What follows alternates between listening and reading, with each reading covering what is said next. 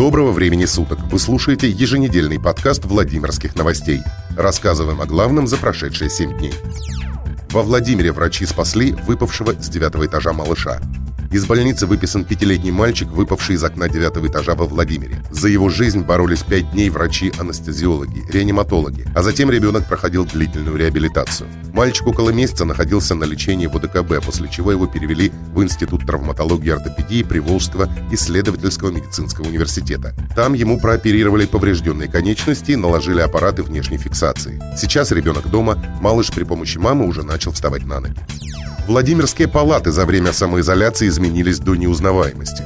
Для Владимирского музейного комплекса палаты пандемия не прошла бесследно. Конечно, говорят, здесь музей потерял постоянный доход за туристические услуги, но и сумел использовать это время с пользой. В первую очередь сделали крылечко, которое в марте 2019 года серьезно пострадало от обрушения льда и снега. Крыльцо отреставрировали. На входе вас встречает обновленный и сменивший место дислокации гардероб и сувенирная лавка. Сам музейно-образовательный центр на первом этаже тоже претерпел серьезные изменения. Детский центр буквально переложили заново. В правом крыле заменили плитку. Она современная, но сделана по типу изначальной, положенной на рубеже 18 века. Стены стилизовали под фасады Владимира. Получилась пешеходная улица в миниатюре, с узнаваемыми фасадами филфака и центра ИЗО. Работы по возведению стен идут до сих пор. Туалетная комната также преобразилась. В коридоре туалета поставили витрины с экспонатами. Там представлены предметы гигиены для мужчин и женщин прошлых веков. С марта музей остался практически без поступлений, однако работы не остановились до сих пор. С конца июня музей вновь начал принимать посетителей. Минимальными группами в 5 человек. Однако если в 2019 году музей посетили 1 миллион 200 тысяч гостей, то в этом году пока только 490 тысяч человек. На посещаемость, кстати, влияет и наличие удобной парковки. Сотрудники музея серьезно озабочены этой проблемой. Они говорят, что сейчас ставить негде не то что экскурсионные автобусы, но даже собственный транспорт сотрудников музея. Правда, это вопрос уже скорее к городской администрации.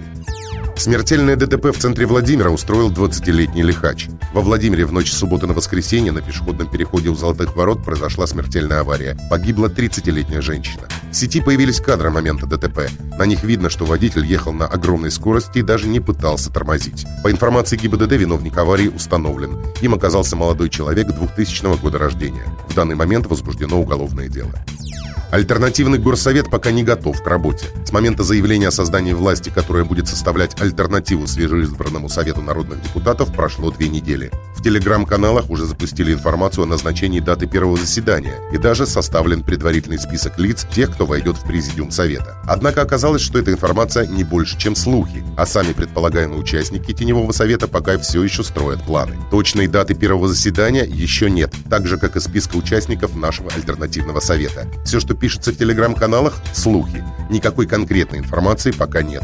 Мы находимся на стадии формирования списка участников. В него могут войти все, кто не согласен с результатами выборов 13 сентября в нашем городе, сообщил Иван Ростовцев, бывший кандидат в депутаты Совета народных депутатов, член партии КПРФ. Напомним, по результатам выборов Совет народных депутатов города Владимира будет полностью состоять из депутатов-единороссов, получивших большинство голосов в каждом из 25 округов. Владимирский обком КПРФ официально заявил о своем неприятии итогов выбора, которые завершились в 33-м регионе 13 сентября. Коммунисты обвинили администрацию города Владимира, во главе которой уже второй срок стоит Андрей Шокин, в обеспечении кандидатов от партии власти рекламным и административным ресурсом, создании видимости решения точечных проблем и подкупе избирателей общегородского масштаба, который продолжался вплоть до дня голосования.